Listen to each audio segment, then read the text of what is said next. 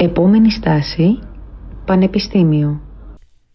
Γεια σας και καλώς ήρθατε σε άλλο ένα επεισόδιο του podcast μας Στάση Πανεπιστήμιο. Εγώ είμαι η Όλια. Και εγώ είμαι ο Φίλιππος και σήμερα μαζί μας έχουμε την Ναταλία. Γεια σας. Καλησπέρα. Από το τμήμα φυσικής στο Απιθίδα. Καλησπέρα Ναταλία, τι κάνεις; Μια χαρά, μια χαρά. Ευχαριστώ πολύ που δεχτήκατε την πρότασή μου να έρθω. Εμείς ευχαριστούμε πάρα πάρα πολύ.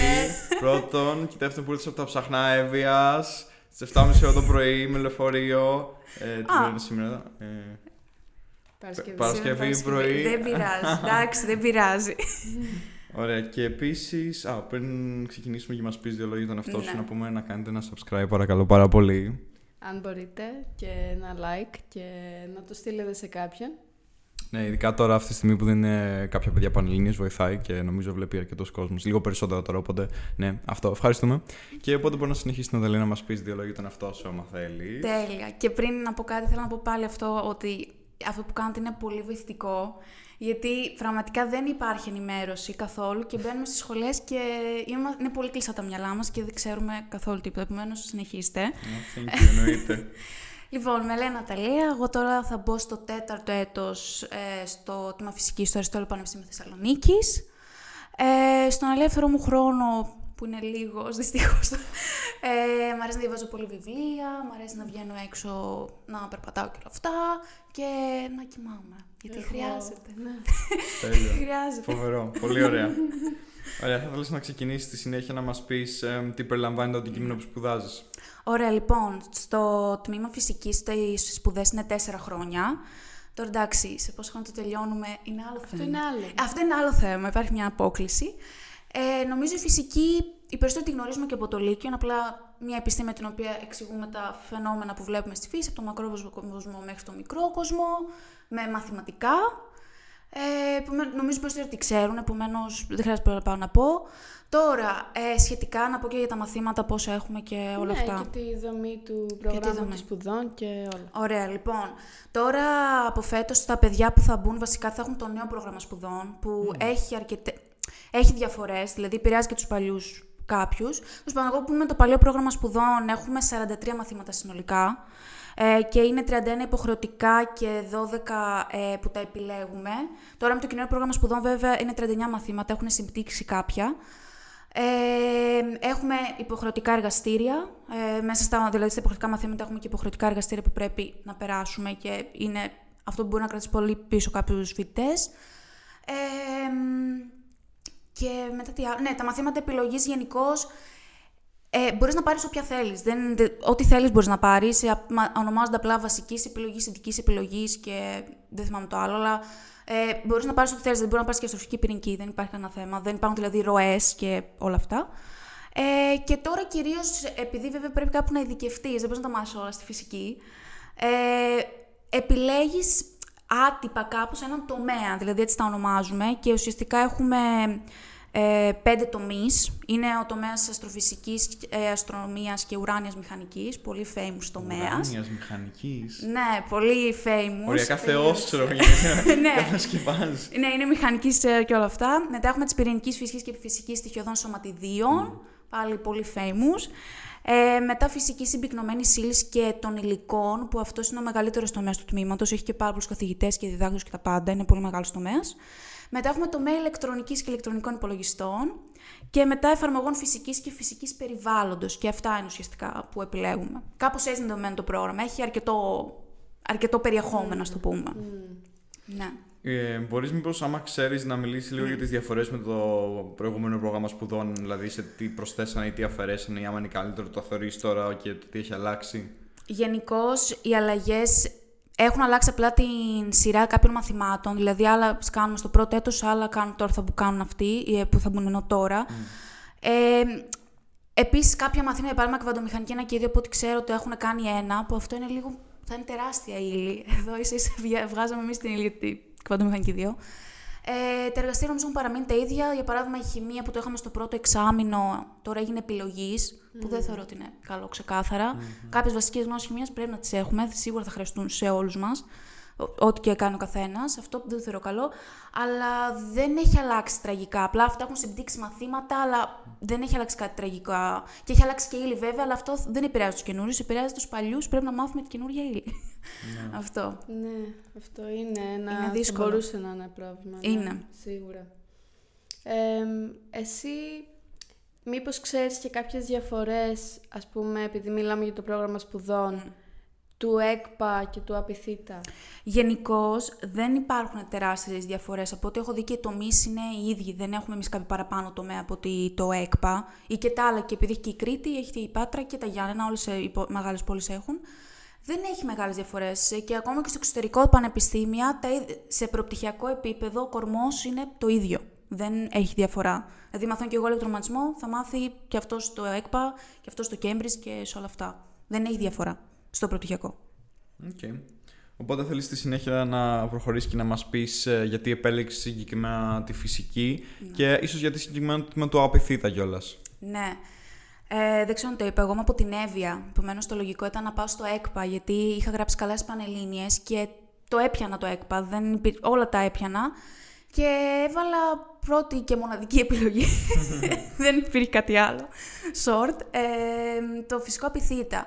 Γενικώ, εγώ καθ' όλη τη διάρκεια των Πανελληνίων ε, της Τρίτη Λυκείου δεν ήξερα τι ήθελα, επειδή ήθελα πάρα πολλά. Είχα σκεφτεί πάρα πολλές επιλογές, αλλά μέχρι ακόμη και τη στιγμή που έδινα πανελλήνιες δεν είχα κάποιον στόχο. Και αυτό μπορεί να είναι πολύ αγχωτικό, γιατί όλοι σου λένε δούλεψε για αυτόν τον στόχο σου. Αν δεν τον έχεις. Εντάξει, εμένα με πούσαραν άλλα πράγματα, αλλά για κάποιον μπορεί να μην το πουσάρει τίποτα. Ε, και μετά, όσο, μετά τον έδωσα Παναγιώτη και όλα αυτά και είδα τα αποτελέσματα, τότε έψαχνα να δω τι στο καλό, τι να δηλώσω. Γιατί ήξερα, μου αρέσει τα μαθηματικά, μου αρέσει η φυσική, μου αρέσει η χημεία. Αλλά δεν φανταζόμουν τον εαυτό μου να κάνω μόνο μαθηματικά, μόνο χημεία. Και γι' αυτό επέλεξα εν τέλει το φυσικό, τη φυσική σαν επιστήμη, γιατί πράγματα συνδυάζει όλα, πράγματι. Ε, και μετά είδα το φυσικό απειθήτα. Προσωπικά εμένα το που είδα και φυσικό ΕΚΠΑ και απειθήτα, είδα το πρόγραμμα σπουδών, πώς ήταν δομημένο δηλαδή και πώς πήγαιναν τα μαθήματα με τη σειρά και όλα αυτά, εμένα μου άρεσε περισσότερο. Αυτό. Δεν έχει τεράστιες πάλι αλλαγές. Απλά εμένα με τράβηξε περισσότερο. Και μετά επίσης έψαξα και στο απειθή είχε πολλές φοιτητικές ομάδες. Που στο ΕΚΠΑ για παράδειγμα δεν ξέρω αν έχει, δεν... μέχρι και σήμερα δεν ξέρω. Άρα ήταν αυτός ακόμα ένας λόγος. Λέω ότι και εκεί μπορώ να κάνω κάποια πράγματα και έξτρα. Γι' αυτό επέλεξα το φυσικό, απειθήτα, το φυσικό νέο στο απειθήτα. Mm. Επίσης ήθελα γι' αυτό που είπες πριν ότι πολλά παιδιά μέχρι και τελευταία στιγμή που δίνουν πανελλήνιες μπορεί να μην έχουν ένα καθαρό στόχο. Ναι. Και επειδή και εγώ ταυτίζομαι σε αυτό το κομμάτι, δηλαδή είχε γίνει αυτός ο σκοπός απλά να γράψω καλά. Αυτό. Το οποίο μετά από ένα σημείο είναι πολύ περίεργο γιατί μπορεί να θες μια σχολή ας πούμε με 14.000 μόρια και άμα να θέλεις ενώ να καταλήξει μια τέτοια σχολή και μπορεί να έχεις βάλει τόση ενέργεια να γράψεις τόσο καλά που τελικά είναι και χωρίς λόγο. Ναι, αυτό σκεφ... εγώ αυτό που με άγχωνε ήταν τι θα κάνω. Αυτό δηλαδή δεν ήξερα τι θα κάνω. Μου άρεσαν όλα. Δεν ήξερα τι να κάνω και δεν υπήρχε κάποιος να μου πει ότι στο φυσικό έχει αυτά, αυτά και αυτά. Ε, στο, στο, το Πολυτεχνείο γενικώς δεν το σκέφτηκα ποτέ, παρότι είχα δει τις σχολές, αλλά πάλι δεν ξέρω, δεν με έχει τραβήξει τόσο. Ε, επειδή πάλι ήθελα να τα συνδυάζει για κάποιο λόγο πολλά πράγματα για να δω τι υπάρχει και όλα αυτά, επειδή δεν ήξερα. Ε, τώρα αυτό, ε, και εγώ αυτό έκανα. Έδωσα όλη την ενέργειά μου, δεν ξέρω σε τι. Και ήθελα μόνο απλά να γράψω καλά για να έχω πολλές επιλογές. Ευτυχώς σε μένα δούλεψε, δηλαδή μου αρέσει πολύ το φυσικό, παρότι δεν ήξερα τίποτα για το φυσικό, δεν είχα ποτέ στόχο να γίνω φυσικός και όλα αυτά. Ευτυχώς σε μένα δούλεψε, αλλά τώρα για άλλα παιδιά, εγώ πιστεύω αξίζει να γίνει αυτή η προσπάθεια στις Πανελλήνιες ε, και μετά θα βρουν τον δρόμο τους κάπως. Αλλά μην... Δηλαδή, αν δεν έχουν κάποιον στόχο, μην αγχώνονται, γιατί πιστεύω πολλοί είναι, δεν έχουν κάποιο συγκεκριμένο στόχο. Δεν ξέρω εγώ, αν θέλω εγώ να περάσω σίγουρα πολιτικό μηχανικό. Πολλοί δεν ξέρουμε που πάμε. Λες, δεν είχες κάποιο συγκεκριμένο στόχο, αλλά μπορείς μήπως να μας πεις για ποιο λόγο επέλεξες το θετικό παιδί επιστημών γενικότερα και τι είναι αυτό ίσως που σου αρέσει τώρα πολύ στη φυσική, άμα υπήρχε κάποιο χαρακτηριστικό κοινό μεταξύ ίσω των θετικών επιστημών που σου άρεσε πολύ και σε τράβηξε προς αυτό το κομμάτι. Ναι, εμένα μου άρεσαν γενικώ πάρα πολλοί αριθμοί. Ε, Μου αρέσουν πάρα πολλοί αριθμοί, δηλαδή να κάνω πράξεις, να λύνω προβλήματα. Δηλαδή με θυμάμαι και στην τριλικίου, δεν βαριόμουν ποτέ. Δηλαδή θα περνούσαν έξι ώρες και δεν θα το καταλάβαινε, επειδή θα άλλαινα την επόμενη, την επόμενη, την επόμενη. Μου άρεσε πάρα πολύ αυτό και ήξερα ότι θέλω να κάνω κάτι με αριθμούς, με προβλήματα, από εδώ, από εκεί.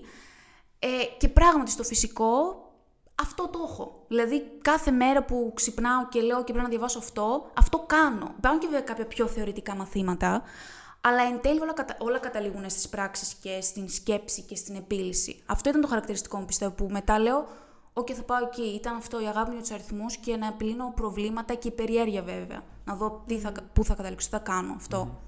Και okay, πάρα πολύ ωραία. Ναι. Ε, πιστεύεις όμως ότι η φυσική σαν αντικείμενο έρχεται με κάποια θετικά και αρνητικά, δηλαδή έτσι όπως είναι η φύση της; Ναι, λοιπόν η φυσική είναι και λέγονται και πολλά, γιατί όταν μπήκα και στο φυσικό άκουγα πάρα πολλά πράγματα από μεγαλύτερους που με αποθάρρυναν πάρα πολύ, ότι δεν θα βρεις δουλειά, δεν... είναι πανδύσκολο, θα κάσεις εδώ 10 χρόνια, δηλαδή με αποθάρρυναν πάρα πολύ. Και είχα σκεφτεί πράγματα να το παρατήσω χωρίς καν να δω τι είναι. Ε, λοιπόν, θέλω να ξεκινήσω με τα θετικά της φυσικής. Θα πάω και στα αρνητικά. Λοιπόν, τα θετικά της φυσικής, και αν σπουδάσει κάποιος φυσική, είναι ότι πραγματικά θα αναπτύξει πολλές δεξιότητες. Πάρα πολλές που δεν πιστεύω ότι είναι η μοναδική σχολή που μπορεί να το κάνει αυτό κάποιος, αλλά είναι σίγουρα ο τέλειος τρόπος. Δηλαδή, θα μάθει και μαθηματικά, θα μάθει και ανάλυση δεδομένων, θα μάθει και την πειραματική διαδικασία, θα μάθει και πιο μηχανικά πράγματα, θα μάθει και ηλεκτρονική, επειδή όλα τα τμήματα έχουν ηλεκτρονική, εργαστήριο ηλεκτρικών κυκλωμάτων. Άρα και κάποιοι πράγματι μετά συνεχίζουν σε ένα μεταπτυχιακό που είναι πιο πολύ σε ηλεκτρο, ηλεκτρολόγων μηχανικών. Επομένω, μαθαίνεις επίσης πολύ αυτό της, να σκέφτεσαι πώς θα καταλήξεις το αποτέλεσμα που θέλω. Επομένως, αναπτύσσει πάρα πολλές δεξιότητες. Αυτό είναι, πιστεύω, το μεγαλύτερο πλεονέκτημα και αυτό έχω καταλάβει κι εγώ. Ε, και αυτό οδηγεί και στο ότι μετά η φυσική μπορούν να ενταχθούν σε πάρα πολλούς διαφορετικούς τομείς. Για παράδειγμα, πολύ φυσική, επειδή κάνουμε πάρα πολλά μαθηματικά, πάνε πιο πολύ στα οικονομικά, πάνε πιο πολύ ε, στο software engineering, πάνε πιο πολύ στο data analysis, επειδή όλα αυτά τα κάνουμε και πράγματι στη σχολή τα πιάνουμε. Δηλαδή, προφανώς στο εργασία θα κάνουμε ανάλυση δεδομένων, δεν θα απλά θα παίρνουμε δεδομένα και θα τα κοιτάμε. Ε, Επομένως και αυτό πιστεύω ότι είναι πάρα πολύ καλό επειδή σου ανοίγουν πολλοί δρόμοι. Που αυτό θα πω με τα αισθαντικά ότι μπορεί να είναι και κακό που σου ανοίγουν τόσοι δρόμοι. Και μετά το τελευταίο σαν έτσι θετικό που είναι... Ε, εντάξει, όχι τελευταίο εντελώς, τέλος πάντων. Ε, είναι ότι είναι πολύ ενδιαφέρον. Δεν με έχω βρει τώρα σε αυτά τα τρία χρόνια να βαριέμαι να διαβάσω κάποιο μάθημα, να βαριέμαι τη ζωή μου, να, να μην έχω τι να κάνω, να αναρωτιέμαι και όλα αυτά. Δηλαδή είναι πάρα πολύ ενδιαφέρον και σε κάθε μάθημα αυτό σκέφτομαι. Λέω πω, πω, πόσο cool είναι αυτό τώρα που μάθαμε. Δηλαδή, επειδή μαθαίνεις πώς πραγματικά δουλεύει ο κόσμος γύρω σου βήμα με βήμα. Και όσο δυσκολεύουν τα έτη, μπορεί να είναι πιο δύσκολα τα μαθήματα, αλλά πάλι καταλαβαίνεις καλύτερα τον κόσμο που ζεις. Επομένω, αυτό είναι πάρα πολύ ενδιαφέρον σχολή. Και αυτό πιστεύω μένα με κρατάει πάρα πολύ αυτό ότι θα δω κάτι καινούριο σε κάθε μάθημα. Ωραία, τώρα πάμε και λίγο στα αρνητικα Λοιπόν, τα αρνητικά είναι ότι ε, πρέπει ήδη από το προπτυχιακό να βρεις τον τομέα που θα ακολουθήσεις. Γιατί όπως και κάποιος γιατρός, γιατί την ιατρική δεν μπορεί να πει Είμαι γιατρός. Ναι, τι γιατρός είσαι. Δεν μπορεί όλοι οι γιατροί να είναι χειρούργοι. Κάποιος δεν ξέρει καν τι να κάνει.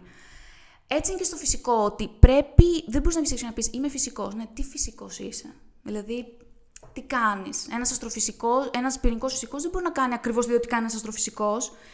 Και αυτό είναι το δύσκολο, γιατί εδώ δεν μιλάμε τώρα θα δώσω βιολογία, μαθηματικά, εδώ μιλάμε τι θα κάνεις. Άρα αυτό είναι δύσκολο και βλέπω πολλούς συμφοιτητές μου ακόμα να μην έχουν αποφασίσει τι θα κάνουν και στο τέταρτο έτου πάλι έχω συναντήσει παιδιά που δεν ξέρουν τι θα κάνουν. Ε, Επομένως, αυτό είναι το δύσκολο. Πρέπει να αποφασίσεις τι θα κάνεις, τι σου αρέσει, τι θέλεις να ασχοληθείς, ποιος τομέας σε εξητάρει. Και αν δεν σε εξητάρει κανένας, πάλι πρέπει να βρεις κάτι να κάνεις. Άρα αυτό είναι δύσκολο. Μετά, ας πούμε ότι έχεις βρει τι θες να κάνεις, ε, είναι ότι πρέπει σίγουρα να σκεφτείς να πας στο εξωτερικό. Δυστυχώς είμαστε από τις σχολές που δεν θα πω ότι δεν υπάρχει εντελώς ε, αποκατάσταση, προφανώς υπάρχει και στην Ελλάδα αποκατάσταση, απλά δεν έχουμε πολλά Ινστιτούτα, οργανισμούς ε, να, μας, να απορροφήσουν όλους αυτούς τόσους φυσικούς που βγαίνουν κάθε χρόνο τις σχολές. Άρα αναγκαστικά πρέπει να είσαι ανοιχτός να πάω στο εξωτερικό, που αυτό είναι δυσκολία και οικονομική και ψυχολογική μπορεί να είναι, είναι ένα εμπόδιο. Ε, το μόνο στην Ελλάδα που σίγουρα πιστεύω μπορεί κάποιος να βρει δουλειά και το κάνουν πολλοί συμβιτέ μαζί και εγώ είναι να γίνεις απλά δάσκαλος. Με ιδιαίτερα, μετά να μπεις σε σχολείο, σε φροντιστήριο. Αυτό είναι, αυτό είναι το εύκολο, το κάνεις. Ε, Επομένως, και αυτό είναι ένα. Όχι μειονέκτημα, ένα αρνητικό. Είναι δυσκολία αυτό ότι δεν βρίσκουμε δουλειά. Ένας αστροφυσικό αναγκαστικά θα πρέπει να βγει κάπου έξω. Δεν μπορώ να σκεφτώ πώς να δουλέψει εδώ πέρα ένας νέος αστροφυσικός προσωπικά.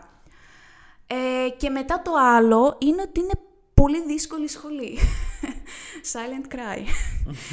είναι λίγο δύσκολη σχολή γενικώς. Ε, με αποτέλεσμα πολλοί να μην τη τελειώνουν ή πολλοί να, τα, να το μισοπαρατάνε. Δηλαδή, okay, θα βρω μια δουλειά, να βγάζω χρήματα και τη σχολή θα την έχω.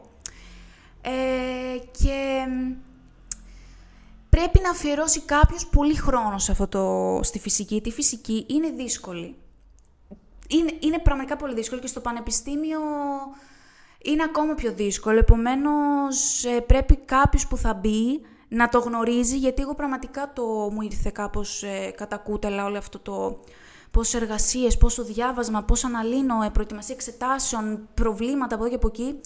Είναι δύσκολο αντικείμενο. Δεν είναι εύκολο και δεν είναι επίσης μια σχολή που βγαίνει εύκολα. Υπάρχουν πολλοί που δεν τη τελειώνουν, ναι, δυστυχώς. Και Ίσως πρέπει να αναφέρουμε και ότι αυτή τη στιγμή ισχύει και τον ΙΣΙΝ 2. Ναι, επομένως αυτό πάλι πιέζεσαι γιατί έξι χρόνια στο φυσικό θεωρούταν παλιά όταν εγώ μπήκα που δεν υπήρχε τον ΙΣΙΝ 2. Είχα συνήθως πολλούς συμφιλητέ που ήταν, ε, ξέρω και 10 χρόνια στη σχολή. Γι' αυτό το λέω. Ότι είναι κάτι που πρέπει κάποιος υποψήφιος να το γνωρίζει. Ότι δεν είναι ότι δεν ε, τελειώνει. Δεν βγαίνει. Δεν βγαίνει. Αυτό βγαίνει. Απλά εκτός από την αγάπη, σας λέω, χρειάζεται και πολύ προσήλωση. Πάρα πολύ όμω, δηλαδή σε σημείο που δεν ξέρω αν μπορεί κάποιος τώρα που δεν υπάρχει να το φανταστεί. Χρειάζεται αρκετό διάβασμα, πραγματικά. Εγώ πάντως από άτομα που σπουδάζουν φυσική, έχω ακούσει ότι διαβάζουν περισσότερο από ό,τι διαβάζαν ε, ναι. για τις Πανελλήνες, ναι. ας πούμε. Ναι, ναι, ναι. Οι Πανελλήνες ήταν τίποτα. Αυτό δεν ξέρω αν το λέω για να αποθαρρύνω κάποιον. όχι, όχι, δεν το λέμε για να αποθαρρύνω. Απλά το λέμε να είναι λίγο ρεαλιστικό ναι, ότι. Ναι, δεν ξέρω. Μπορεί λίγο τα δημόσια να τα έχουμε ό,τι να είναι. Αλλά είναι δύσκολη φυσική. Δεν γίνεται να βγει με 10 λεπτά διάβασμα ή με. Δεν ξέρω. Κάποια μαθήματα πετούν και ένα μήνα πριν ξεκινήσεις να διαβάζεις. Δεν γίνεται, δεν θα βγεις μέσα στην εξεταστική να διαβάζεις μια εβδομάδα πριν, που έχεις πόσα άλλα μαθήματα από πίσω.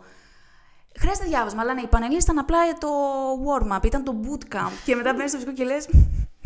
Οκ, πάμε ξανά. ναι. Πιστεύω ότι είναι σημαντικό κάποιος να είναι ναι. προετοιμασμένος γι' αυτό; Ναι, λίγο ψυχολογικά αυτό να είναι προετοιμασμένος ότι χρειάζεται προσπάθεια, αλλά όχι να αποθαρρυνθεί προφανώς όχι. Ε, α, θες να προσθέσεις κάτι ακόμα; Ε, τι λέγαμε για τα αρνητικά. Για αρνητικά, αρνητικά. Ναι. Όχι, αυτά είναι. Δεν... Όχι, θέλω να συνεχίσουμε να σχολιάσω αυτό που είπες πριν για το ότι είναι θετικό, το ότι καταλαβαίνεις τον κόσμο και στην ουσία είναι κάτι που ξυπνάει συνέχεια και ανανεώνει το ενδιαφέρον σου στο αντικείμενο αυτό. Και θεωρώ ισχύει γιατί είναι και κάτι που μένει με κάθε κομμάτι ή με όλα τα επιστημονικά πεδία καταλαβαίνεις και ερμηνεύεις στον κόσμο με διαφορετικό τρόπο. Ναι. Arguably, ίσως η φυσική είναι με έναν πιο fundamental τρόπο γιατί έχει, έχει λόγο που μιλάμε για νόμους ναι. φυσικής και νόμους στη φύση, γιατί είναι κάτι ναι. πιο καθολικό και είναι κάπως τελείως διαφορετικό το πώς βλέπεις ότι όλα διέπονται από τους νόμους αυτούς, από το ότι κάποιες θεωρίες που μπορεί να είναι σε άλλα πεδία που είναι κάτι πιο ευάλωτο σε αλλαγή και πιο ναι. επιρρεπή, ας πούμε, σε, ε, στη μεταβολή. Οπότε είναι κάτι πολύ πιο με fundamental από κάποιο, από κάποιο άλλο επιστημονικό πεδίο. Οπότε, ναι. ναι. Μα και εγώ, γιατί ε, αυτό που σας έλεγα πριν, ότι εγώ μπαίνοντας ήθελα να κάνω αστροφυσική. Ήταν το μόνο που ήξερα. δεν ήξερα τους υπόλοιπους τομείς, τους είδα μέσα στη σχολή. Και εντάξει, το πρώτο έτος το ήξερα ότι δεν τελικά δεν είναι η αστροφυσική για μένα. Όχι για κάποιο, δεν ξέρω και εγώ δεν μπορώ να το κάνω και όλα αυτά, απλά δεν, δεν το ένιωθα. Τε, τελικά δεν βγήκε όπως το περίμενα βασικά. Και παράδειγμα τώρα που είμαι στην, στο τομέα φυσικής περιβάλλοντος και ατμόσφαιρας, αυτό, δηλαδή να καταλαβαίνεις τι γίνεται πάνω από το κεφάλι σου. Για μένα κάθε φορά που διαβάζω ή και όλα αυτά είναι mind blowing. Λέω πω πω. Είναι πολύ ωραίο ναι, αυτό ναι, που ναι, ναι. μαθαίνεις. Επίσης είπες πριν για το πώς επέλεξε το απειθήτα ήταν επειδή υπήρχαν και πολλές ομάδες ή εντόπισες Να. ότι έχουν έτσι πολλές κοινότητες που μπορούν να ασχολούνται και με διάφορα πράγματα και ήταν ένας λόγος για, το οποίο- τον οποίο, το, για τον οποίο τον επέλεξες. Οπότε μπορείς μήπως να μας πεις έτσι και κάποια άλλα θετικά και αρνητικά του ΕΚΠΑ, ε, του ΕΚΠΑ λέω, του απειθήτα σαν Το ε, απειθήτα. πανεπιστήμιο γενικά. Που μπορεί να έχει να κάνει με τις ομάδες αυτές, στις οποίες μπορεί να αναφέρεις και κάποιες, Ναι. ε, με την οργάνωση, με τους καθηγητές, τις Ναι. αιστείες. Γενικό, ωραία, ξεκινήσουμε πάλι τα θετικά για το απειθήτα. Ένα θετικό είναι ότι είναι στο κέντρο, ότι είναι στο κέντρο και γενικώς, εντάξει, όπου και να βρει ένας φοιτητής να μείνει, το απειθήτα είναι 5 λεπτά, πιστεύω. Δηλαδή και εγώ μένω πιο έξω, με τον ΟΑΣ δεν είναι κάτι. Άρα, ότι είναι στο κέντρο είναι πράγματι θετικό, γιατί εντάξει, εδώ στην Αθήνα έχω ακούσει, και όταν η αδερφή μου ήταν εδώ, είχα ακούσει πολλά ότι μία ώρα να φτάσεις και από εδώ και από εκεί. Επομένως, είναι αυτό πολύ καλό. Ε, και όλο το κάμπους είναι ε, με, στο κέντρο. Δεν υπάρχουν, ε, νομίζω, τμήματα που είναι αλλού γύρω-γύρω. Επομένως και αυτό είναι καλό, που και αν περάσουν μέσα στο κάμπους θα είναι. Τώρα, για το πυθίτα. Εγώ, πάλι, μπαίνοντας στη σχολή, άκουσα πολύ άσχημα λόγια για την οργάνωση. Θα πω ότι εγώ δεν έχω παρατηρήσει κάτι άσχημο. Δηλαδή, εγώ πιστεύω σαν πανεπιστήμιο είναι πολύ καλά οργανωμένο. Ε, και συνεργάζεται με πολλά πανεπιστήμια και μας ενημερώνει για τις συνεργασίες και προσφέρει και, πολλέ, και συνεχώς ε, για πρακτική α- κάνει σύναψη ε, συνεργασίες τέλος πάντων με πολλές εταιρείες και όλα αυτά. Δηλαδή, εγώ για το οργανωτικό κομμάτι δεν έχω, πολλά, δεν έχω βασικά κανένα παράπονο. Και ακόμα και από τη γραμματεία ας πούμε, της σχολής, επειδή μόνο αυτή ξέρω, ε, πάλι δεν έχω κάποιο παράπονο. Κάθε φορά που έχω πάρει τηλέφωνο να ρωτήσω κάτι, μου απαντάνε μια χαρά, ό,τι χαρτί έχει προκύψει το στέλνουν. Δηλαδή δεν έχω κάποιο παράπονο τη γραμματεία, επειδή ξέρω ότι πολλές σχολές έχουν beef με τη γραμματεία. Εμεί, εγώ δεν ξέρω. Πάλι στο φυσικό, πάλι οι απόψεις διήστανται δυστυχώς. Αλλά εγώ είμαι ικανοποιημένη από, το, από τη γραμματεία και από όλο το οργανωτικό κομμάτι. Και πάλι ακόμη και για τα μαθήματα, για παράδειγμα, οι καθηγητές, αν δεν έρθει κάποιος, μας ενημερώνουν όχι 20 λεπτά πριν, μας ενημερώνουν την προηγούμενη μέρα. Δεν θα, έρθει, δεν θα γίνει σήμερα το μάθημα, θα γίνει κάποια άλλη μέρα. Επομένω, και από αυτό είμαι πολύ ικανοποιημένη. Ε, ναι, και πάλι ο- το Απειθήτα, επειδή είναι και πολύ μεγάλο πανεπιστήμιο, συνεργάζεται γενικώς με αρκετά πανεπιστήμια του εξωτερικού και τώρα εντάξει, ο κάθε τομέας είναι διαφορετικός. δεν ξέρω τι πανεπιστήμιο ενδιαφέρει κάθε σχολή, αλλά υπάρχουν ε, πολλές επιλογές και σας λέω, δηλαδή εγώ είχα κάνει ένα ε, διαδικτυακό, πώς το λένε, σε μάστερ στο, σε ένα πανεπιστήμιο της Γερμανίας, που ήταν, μπορούσες να επιλέξεις μαθήματα και να τα κάνεις διαδικτυακά. Και ήταν πολύ ωραία εμπειρία, είδα πώς δουλεύει το γερμανικό σύστημα, ήταν πάρα πολύ ωραία και ήταν διαδικτυακά, δεν χρειάζεται καν να πάω. Επομένως, αυτά είναι τα θετικά πιστεύω του Απειθήτα. Ε, α, και επίσης ότι αυτό ότι επειδή είναι όλα μαζεμένα τα τμήματα, ε, είναι πάρα πολύ κοινό η, και από το φυσικό να παίρνουμε μαθήματα από άλλα τμήματα. Μπορείς να πάρεις ένα μάθημα από το άλλο τμήμα. Και πολλοί από το φυσικό παίρνουν, για παράδειγμα, πληροφορική, παίρνουν από, τους μηχανικ... από το Πολυτεχνείο κάποια σχολή. Είναι πάρα πολύ εύκολο, επειδή οι σχολές είναι πέντε λεπτά η μία από την άλλη. Ε, Επομένως, καλό είναι και αυτό. Και πάλι οι βιβλιοθήκε, για παράδειγμα, μπορείς να δανειστεί από όποια βιβλιοθήκη θέλεις, που και εγώ έχω δανειστεί πολλά βιβλία από άλλες βιβλιοθήκες, όχι εκτός του φυσικού. Που πάλι αυτό είναι πάρα πολύ καλό. Ε, Επομένως, αυτά θα τα βάλω σαν θετικά. Τώρα, τα αρνητικά του απειθήτα είναι σίγουρα οι εγκαταστάσεις. Θα ξεκινήσω πρώτα λίγο με το φυσικό.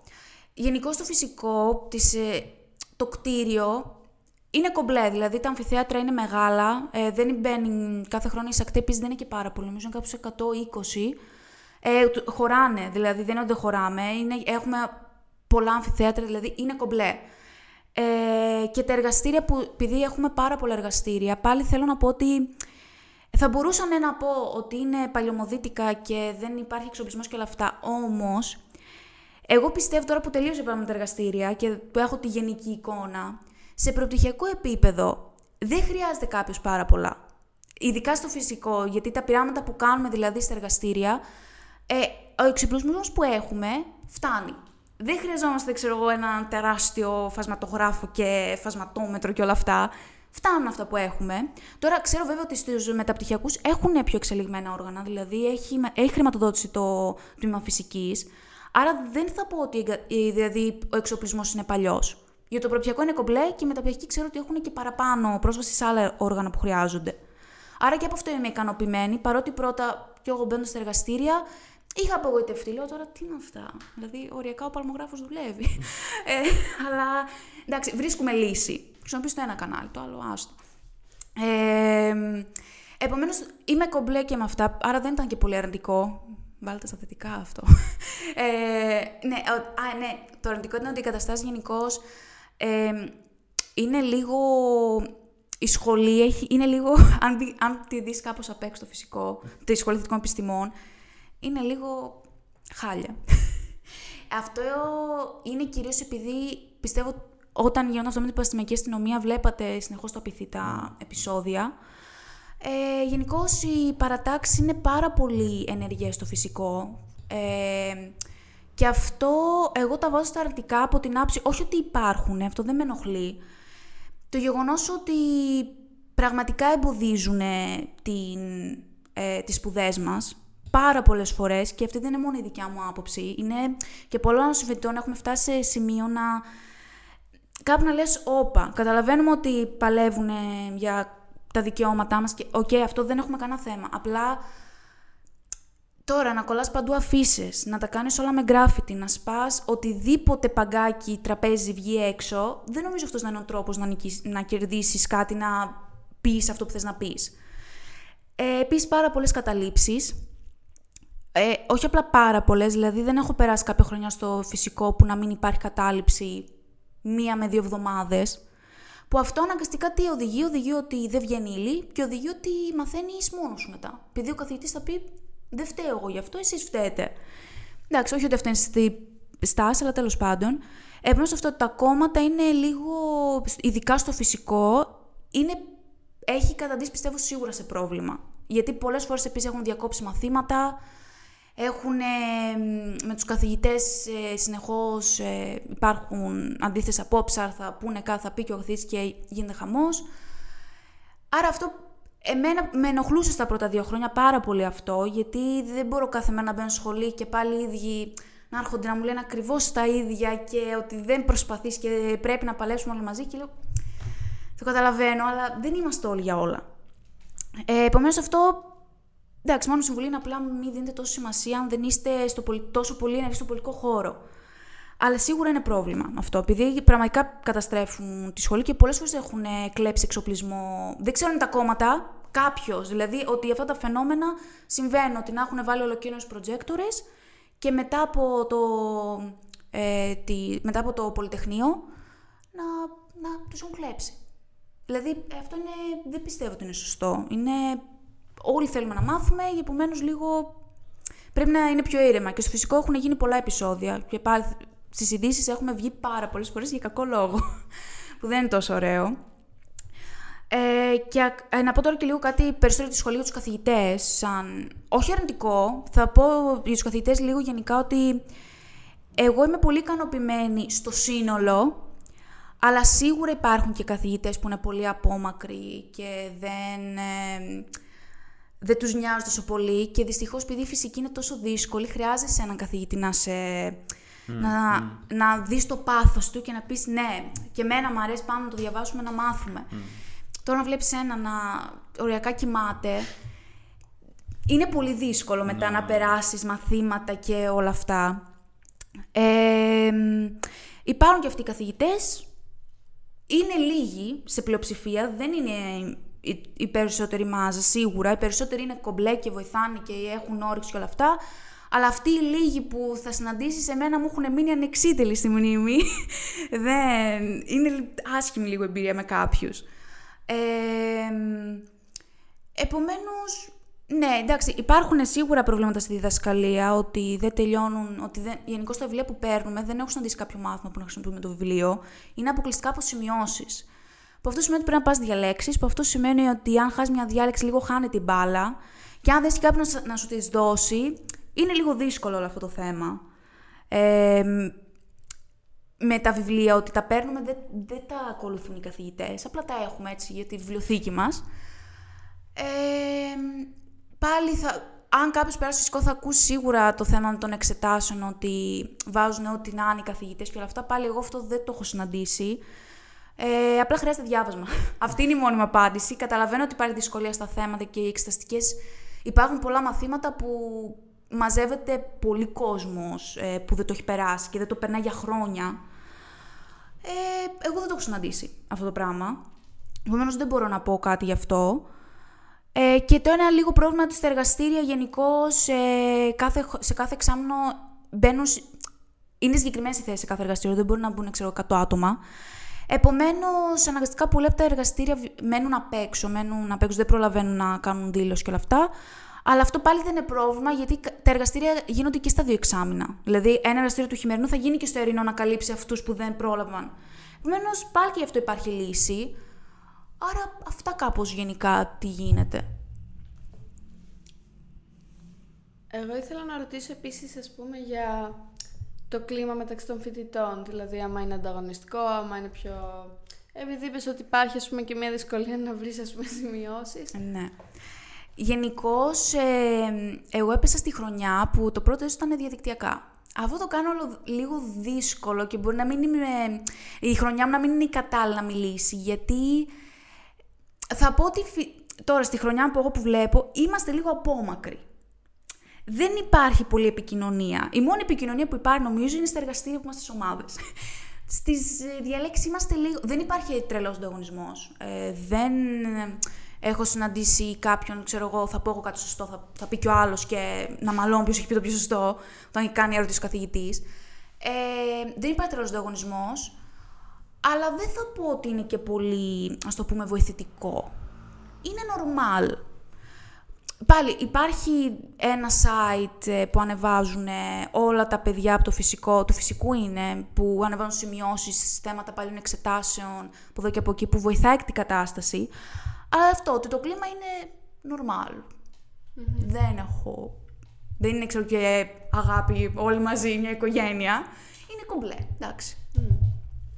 Πάντως, ναι, και για να γυρίσω λίγο και σε αυτό που ανέφερες πριν, να σχολιάσω ένα-δύο πράγματα, ότι ναι. είναι και δυσάρεστο, ειδικά ας πούμε, και με το ότι πολλές φορές βανδαλίζεται κατά κάποιο τρόπο ναι. και άμα θέσει ε, το ίδιο το κτίριο, ξέρω εγώ, και ο εξοπλισμός. Είναι κρίμα γιατί κιόλας από ένα σημείο και μετά δεν σε εμπνέει κιόλας πλέον να πας. Είναι, ας πούμε, θεωρώ ένα μεγάλο θετικό καμιά φορά του εξωτερικού ότι έχει τελείως διαφορετική αισθητική και έχει τελείως διαφορετική όρεξη να πας σε ένα χώρο που είναι περιποιημένος και γενικά βλέπεις ότι υπάρχει ένας άλλος σεβασμός ως προς το χώρο και ένας προς τον άλλον, ας πούμε. Οπότε είναι mm. δυσάρεστο αυτό καμιά φορά. Μα, ε, δεν υπάρχει στα ελληνικά πανεπιστήμια. Δηλαδή το λέω για από mm. δικιά μου εμπειρία, γιατί όντως συμμερίζομαι πολλά πράγματα από αυτά που είπες. Mm. Τώρα θα μπορούσες να μας πεις και στη συνέχεια, ε, αν έχεις προσδοκίες για το Πανεπιστήμιο, δηλαδή έτυχε να ακούσεις τέτοια πράγματα πριν, δηλαδή το περίμενες έτσι, μίλησες με κάποιον, πώς ήταν η εμπειρία σου στην πραγματικότητα και τι περίμενες, ας πούμε; Και για την αστροφυσική, ας πούμε. Ναι, θα το πω αυτό, γιατί. Ε, πες με τα σύννεφα. Ε, λοιπόν, εγώ προσδοκίες δεν είχα, επειδή δεν είχα κάποιον, στο απειθήτα γενικότερα δεν είχα κάποιον, ε, και από το φυσικό σίγουρα δεν ήξερα κανέναν. Επομένως δεν είχα καμία προσδοκία και δεν ήξερα καθόλου. Ε, Εκτός τα μαθήματα που έβλεπα στο πρόγραμμα σπουδών που το είχα ψάξει, δεν ήξερα πολλά. Ε, δεν ήξερα ούτε τι θα γίνω, ούτε τίποτα απολύτως. Ε, δεν είχα τρελές προσδοκίες καθόλου. Ε, οι μόνες να πω πριν μετακομίσω στη Θεσσαλονίκη ήταν απλά ότι λέω Α, τώρα δημόσιο πανεπιστήμιο. Δεν το ήθελα. Εγώ ήθελα πολύ να πάω στο εξωτερικό, αλλά εντάξει, κορονοϊός, οικονομικά προβλήματα και όλα αυτά.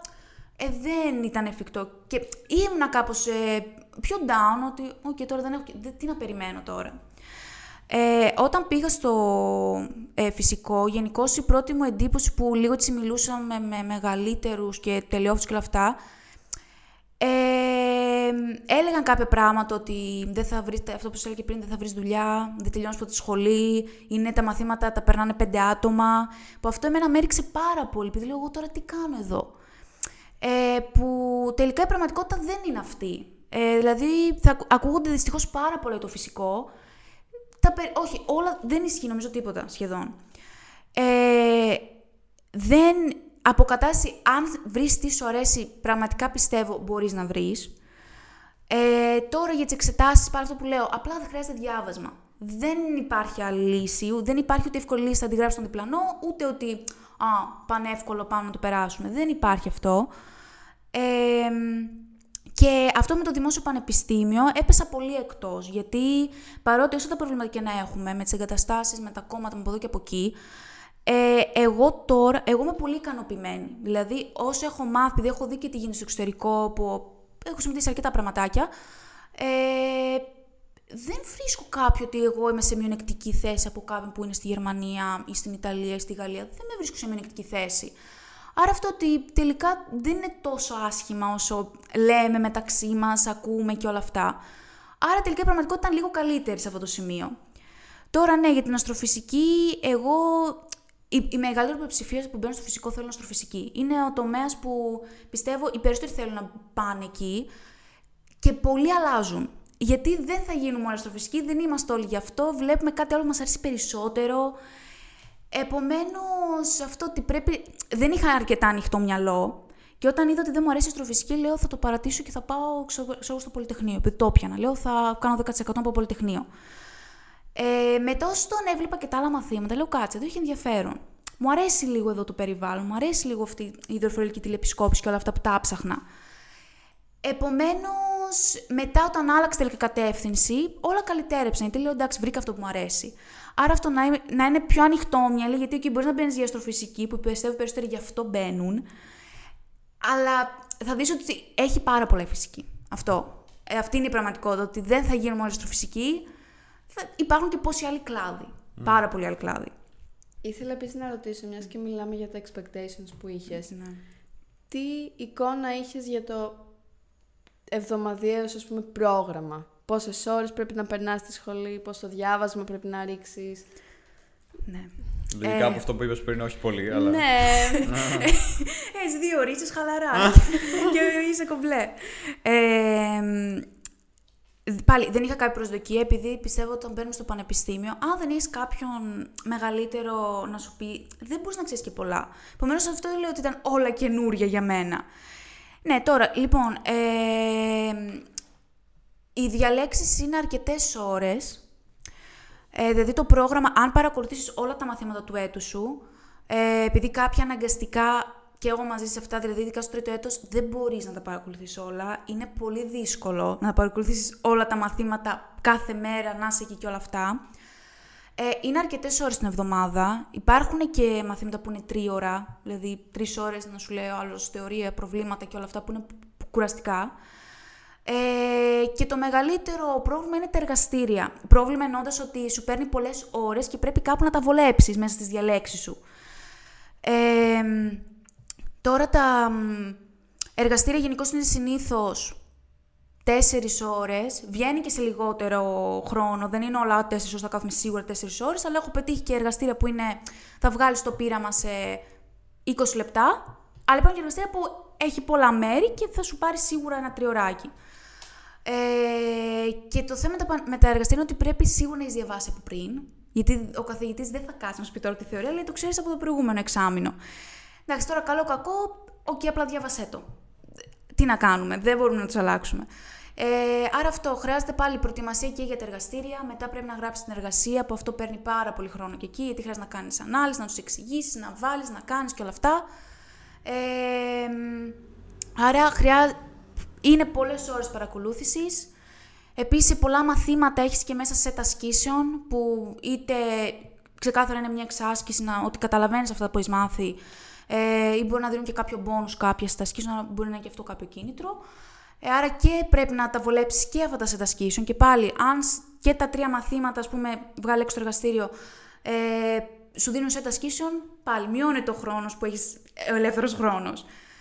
Ε, επομένως, χρειάζεται αρκετό διάβασμα να χωρέσεις μέσα εργασία, σε ασκήσεων, να τα λύσεις, να τα παραδώσεις. Είναι αρκετά. Είναι αρκετό πράγμα. Ναι.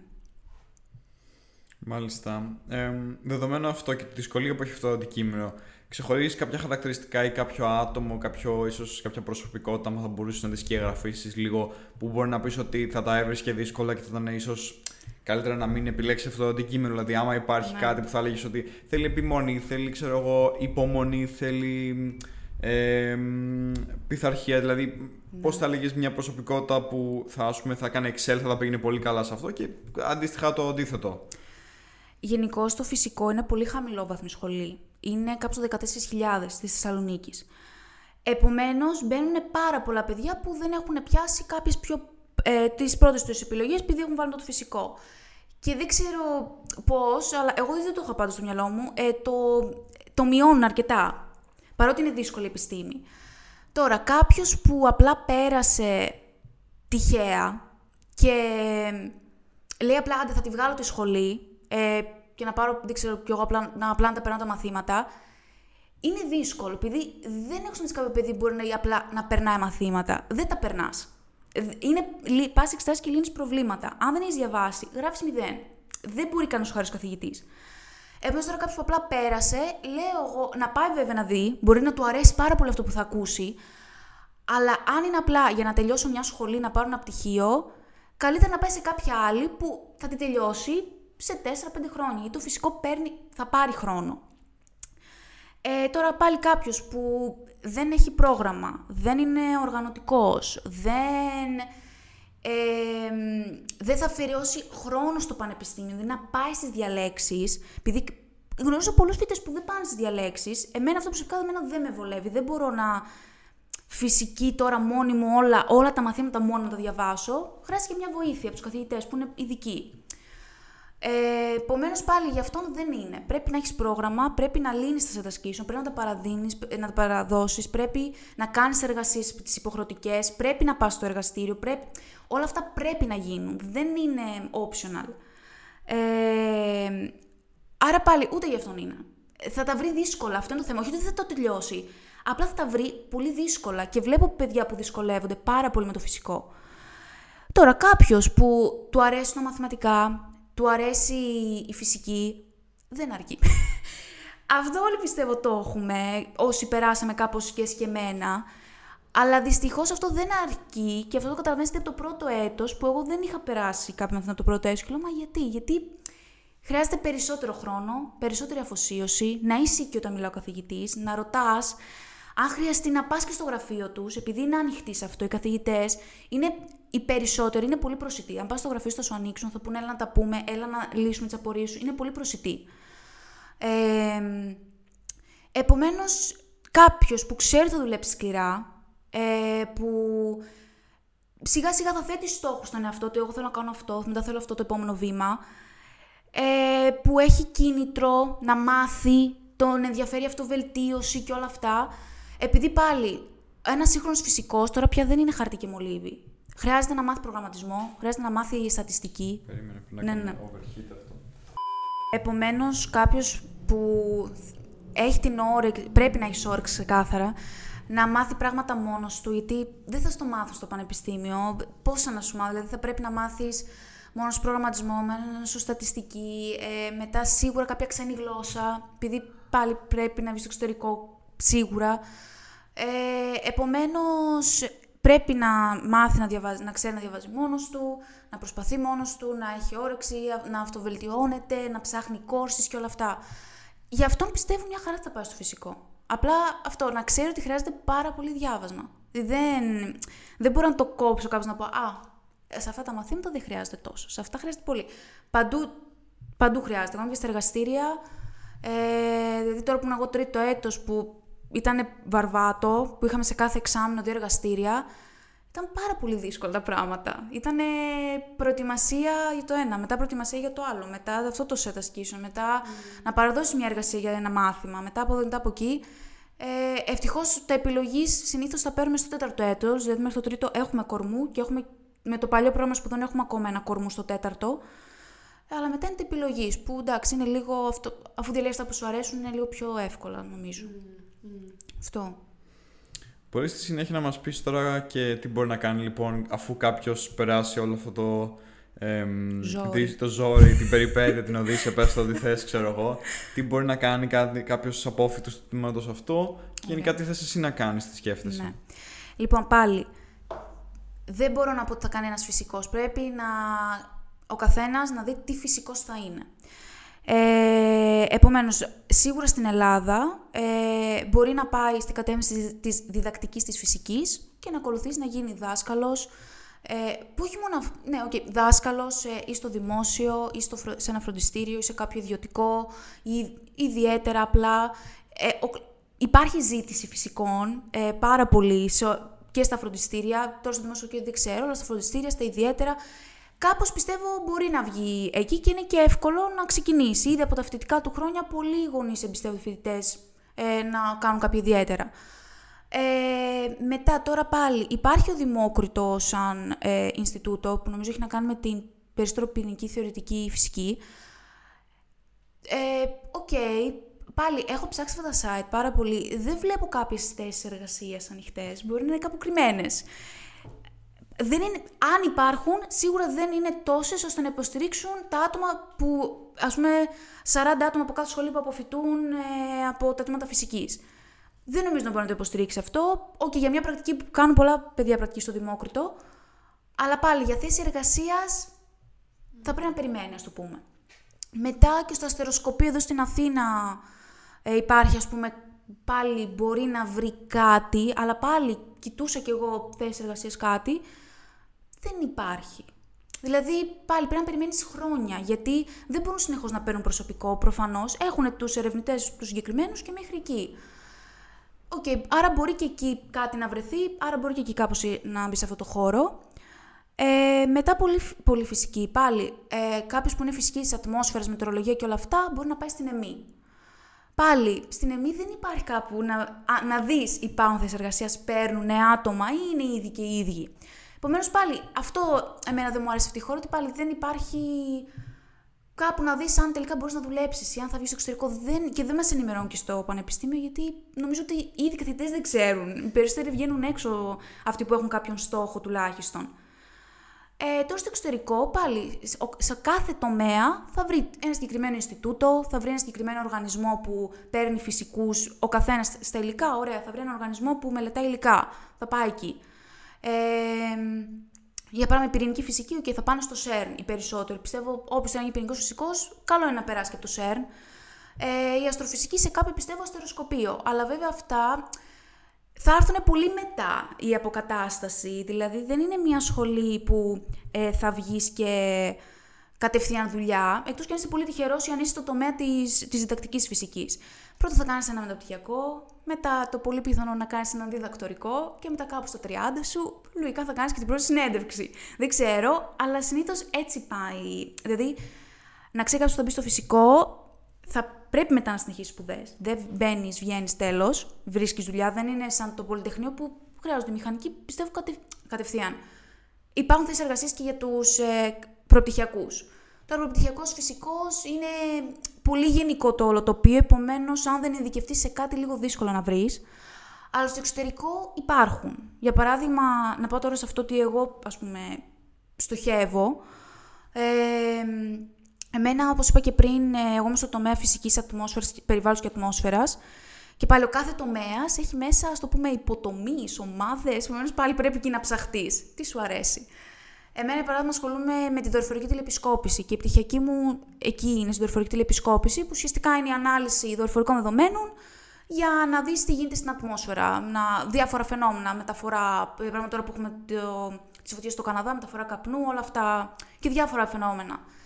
Ε, υπάρχει για παράδειγμα εκεί πάρα πολλοί οργανισμοί. Τώρα εντάξει και να τους πω, νομίζω περισσότεροι δεν θα το ξέρουν, επειδή πάλι και εγώ το τομέα τον είδα στη σχολή πρώτη φορά.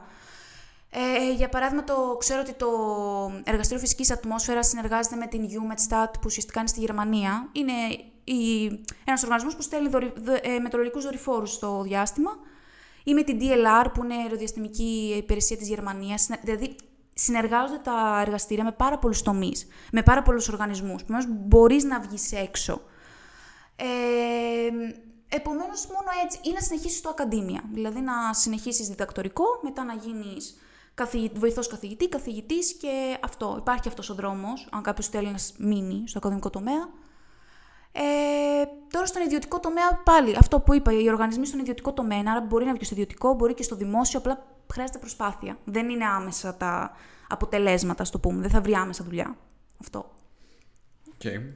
Πολλές δυνατότητες, αλλά και πολύ ε, τραχής ο δρόμος, άμα θέλει ναι. κανείς να κάνει έρευνα ή να κάνει specialize σε οποιοδήποτε τομέα. Είναι δύσκολο και θέλει πάρα πολύ dedication και πρέπει είσαι να είσαι πραγματικά παθιασμένος με ναι. αυτό. Δεν ξέρω, προχωράμε στην επόμενη ερώτηση. Εσύ κάτι να συμπληρώσει αυτό; Δεν έχω να πω. Είσαι απίστευτη. Όχι, πραγματικά.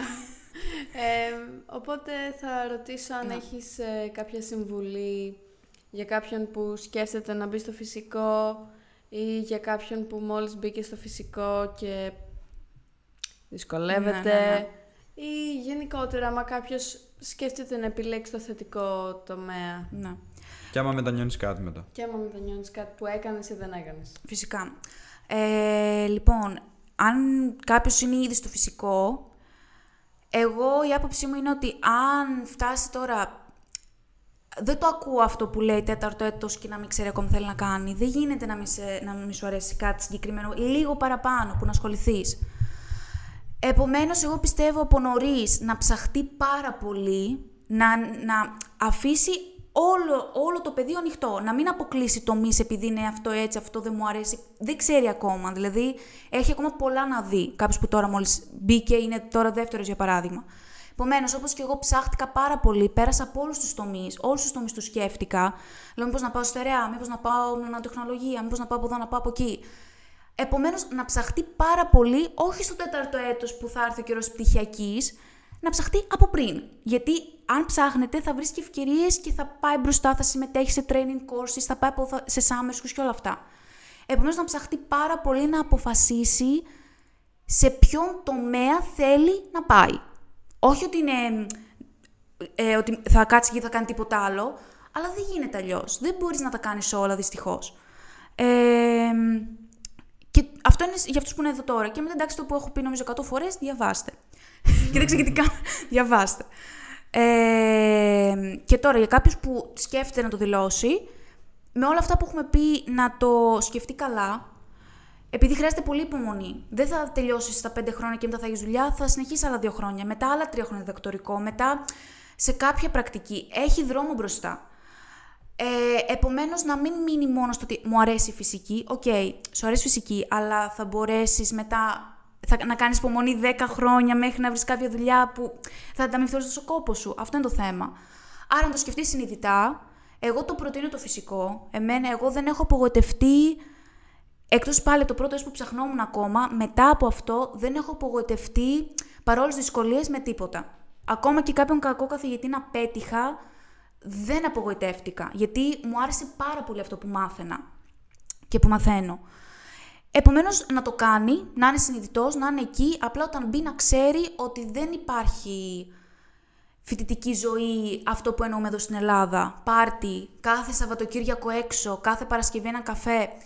Δεν υπάρχει αυτό. Ε, με για κάποιον που είναι στο φυσικό και θέλει να το τελειώσει σε ένα νορμάλ χρονικό διάστημα και από εδώ και από εκεί. Πρέπει να είναι πρώτα σπουδές και μετά όλα τα, τα άλλα. Ε, χωρίς να να. Εντάξει, αυτό το στερεότυπο αντικοινωνικός φυσικός. Ναι, δεν φτάνουμε σε αυτό το σημείο προφανώς. Αλλά έτσι είναι. Πρώτο σπουδές και μετά όλα τα άλλα. Ε, Επομένως, αυτό, ναι, τώρα όχι, εγώ δεν έχω απογοητευτεί από τίποτα από τη σχολή. Εγώ είμαι πάρα πολύ ικανοποιημένη ε, στο σύνολο και από το, τη διδασκαλία των μαθημάτων και από τον τρόπο που πολλοί καθηγητές προσπαθούν να μας περάσουν και, από το, και αν δεις έναν καθηγητή που έχει, έχει τόσο πάθος για αυτό που κάνει, ακόμα και να μείνει στο τομέα σου, ε, πιστεύω σε κρατάει αρκετά αυτός ο καθηγητής. Επειδή υπάρχουν πολύ συγκεκριμένα στο απειθήτα που αγαπάνε πάρα πολύ αυτό που κάνουν και το δείχνουν σε κάθε διάλεξη. Δεν είναι άμονο στην αρχή, σε κάθε διάλεξη. Άρα, εγώ είμαι πάρα πολύ ικανοποιημένη με όλο το.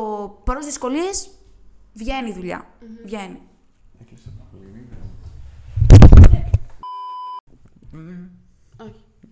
Όχι, πες εσύ. Όχι, απλά ήθελα να πω ότι όντως ναι, χρειάζεται μεράκι και αυτό. Ναι. ναι. Κάτι που μετανιώνεις υπάρχει; Κάτι που μετανιώνω... στο φυσικό δεν έχω μετανιώσει κάτι. Δηλαδή, επειδή από το πρώτο έτος κατάλαβα ότι πρέπει να διαβάσω πάρα πολύ. Γιατί, εντάξει, ήμουνα και από χωριό και όλα αυτά, δεν ήξερα πολλά πράγματα. Επομένως έπρεπε να δώσω ένα extra boost, όχι για να φτάσω κάποιον, για μένα, για να μπορώ να τα απεξέλθω. Αλλά όχι, δεν μετανιώνω τίποτα. Δηλαδή, επειδή ήμουνα πάντα εκεί από την πρώτη στιγμή και οι κόποι μου έχουν ανταμυφθεί, όχι με βαθμό, με, με ότι εγώ νιώθω ότι σίγουρα υπάρχει εξέλιξη από το πρώτο μέχρι τώρα και σίγουρα βλέπω ένα μέλλον μπροστά μου σαν φυσικό σλά, σλά, σλά και όλα τα που ακολουθούν μετά. Δηλαδή, βλέπω αυτό το μέλλον που δεν το βλέπα στο πρώτο και αγχωνόμουν πάρα πολύ, τώρα σίγουρα το βλέπω, άρα δεν μετανιώνω κάτι. Τέλεια. Πολύ θετικό Τέλειο, και ναι. πολύ καλό. Και δεν το ακούς και πολύ συχνά και μακάρι Ναι, περισσότεροι ισχύει. να ε, Ναι. υιοθετήσουν ή να μπορούν να πούν το ίδιο στο δεύτερο έτος. Οπότε ε, εγώ θα ήθελα να γυρίσω μια στιγμή πάλι. Είχαμε πει για τις ομάδες, λίγο για να Ναι, φέρουμε αυτό. νομίζω Μμ. για το ότι υπάρχουν, αλλά δεν νομίζω είπαμε ναι, συγκεκριμένα ναι. κάποιες. Μμ. Αν θες να πεις μερικές. Λοιπόν, ναι, για τα προγράμματα και όλα αυτά το- στο φυσικό. Γενικώς ε, υπάρχουν, ας πάμε λίγο πιο γενικά στο απειθίδη, υπάρχουν πολλές φοιτητικές ομάδες. Ε, και σίγουρα και πολλοί φυσικοί πάνε και σε ομάδες του Πολυτεχνείου. Για παράδειγμα, το τμήμα φυσικής έχει μια ομάδα, την PATH, που διοργανώνει πάρα πολλές δράσεις. Κυρίως είναι ε, για, πληροφ, ε, για πληροφορίες, δηλαδή κάνουν δράση με όλα τα μεταπτυχιακά, με το προπτυχιακό. Ε, είχαν φέρει νομίζω και α, ε, το συνέδριο προπτυχιακής έρευνας που πολλοί φοιτητές πάνε, δείχνουν τις πτυχιακές τους από εδώ από εκεί. Δηλαδή κάνουν καλή δουλειά η ΠΑΘ και π- συμμετέχουν, αλλά είναι κυρίως για το τμήμα φυσικής. Μόνο βασικά το τμήμα φυσικής.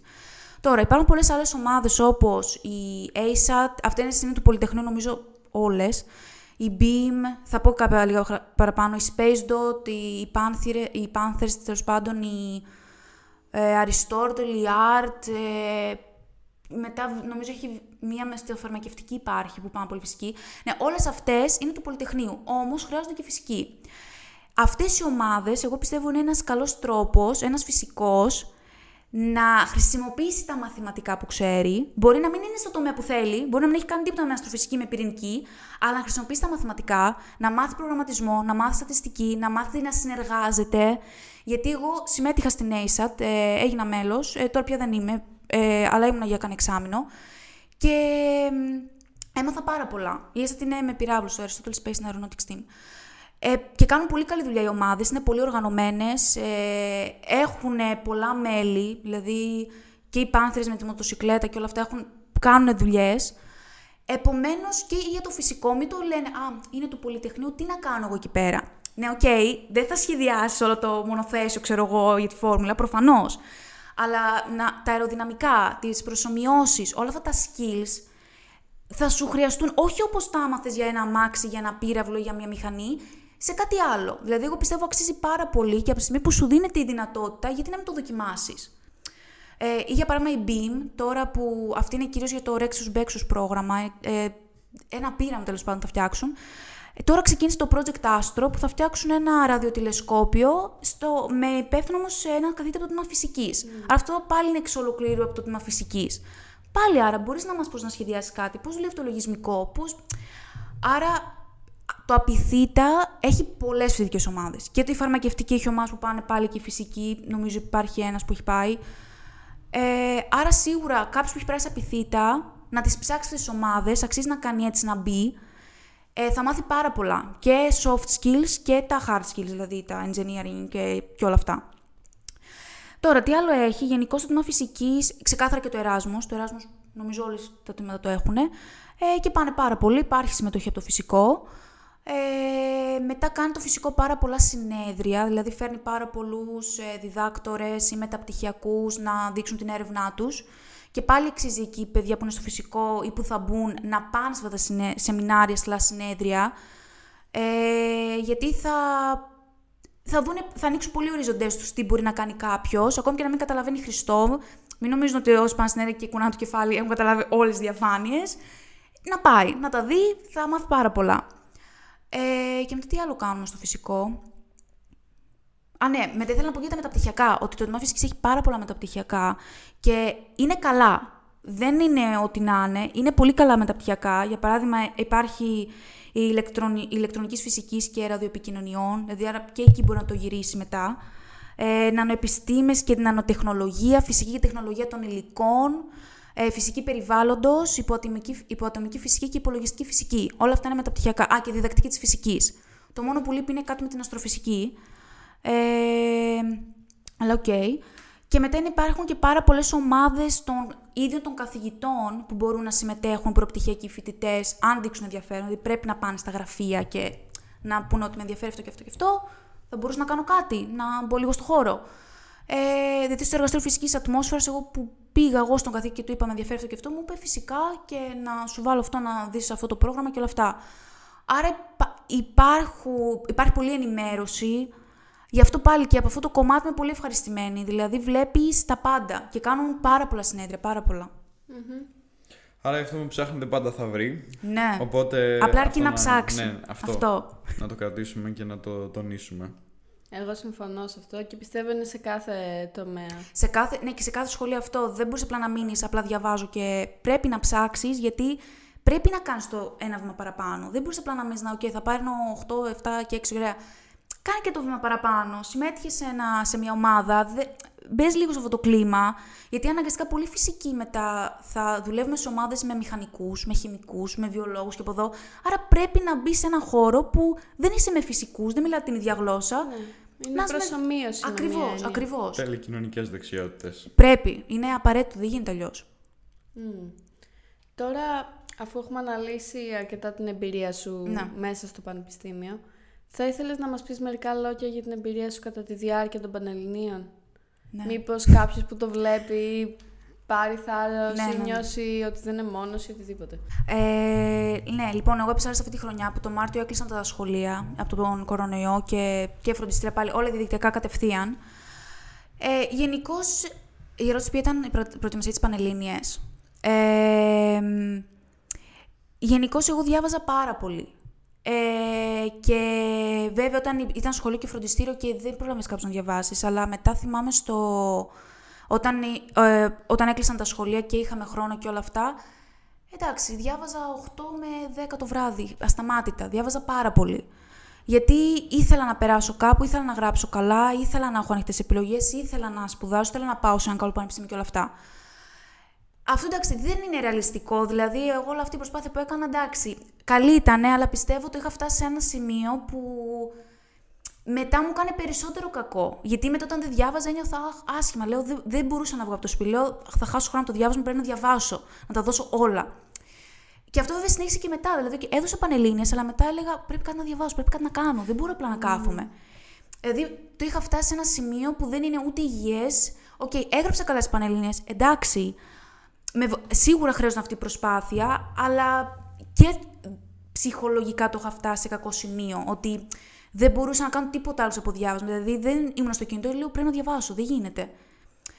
Αυτό καλό είναι να μην φτάνουν σε αυτό το σημείο. Να διαβάζουν τα παιδιά, αλλά μακάρι να υπάρχει κάποια υποστήριξη ώστε να τους πούνε: Οκ, τώρα stop, διάβασες. Δεν...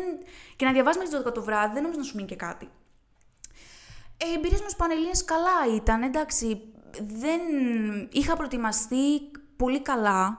Επομένως, πέρασε. ασ- Δεν ήταν τόσο όσο το είχα κάνει στο μυαλό μου. Αχ, Παναγία μου, Πανελλήνιες. Σε ένα σχολείο πας, γράφεις μια εξέταση, φεύγεις.